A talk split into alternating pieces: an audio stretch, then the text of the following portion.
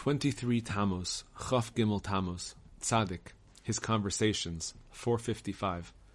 These days, there are certain well known leaders who lack genuine credentials, but who sometimes think that they themselves have succeeded in working miracles.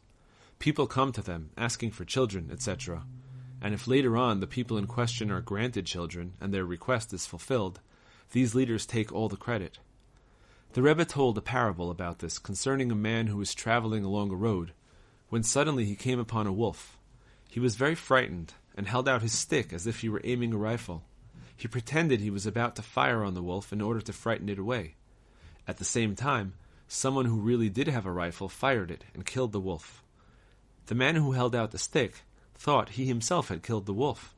He was not aware that the wolf had been killed by the man with the real rifle, because obviously it is impossible to kill a wolf with a stick. The case of these popular leaders is exactly parallel. In each generation, there are certain genuine tzaddikim who accomplish everything with their prayers. All the changes in men's fortunes, indeed everything in the world, comes about at their hands.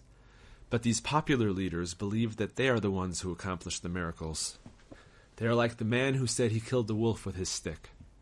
The truth is that everything is in the hands of the genuine tzaddikim. 456. 5569, 1809. The Three Weeks. The Rebbe's daughter Miriam had left for the Holy Land. The Rebbe recounted a dream he had, in which he asked someone who had come if they had heard any news. The answer was that Michal is on her way to the Holy Land. The Rebbe said, This is news? I already know this. The one in the dream started blessing the Rebbe's daughter that she should have a peaceful passage at sea and reach the Holy Land in peace. He gave her many blessings and told the Rebbe that the news he had given also had connotations of blessings, because Michal consisted of the opening words of the verse Ki malachav yitzav elach, for he will give his angels charge over you to keep you in all your ways. Psalms 91:11.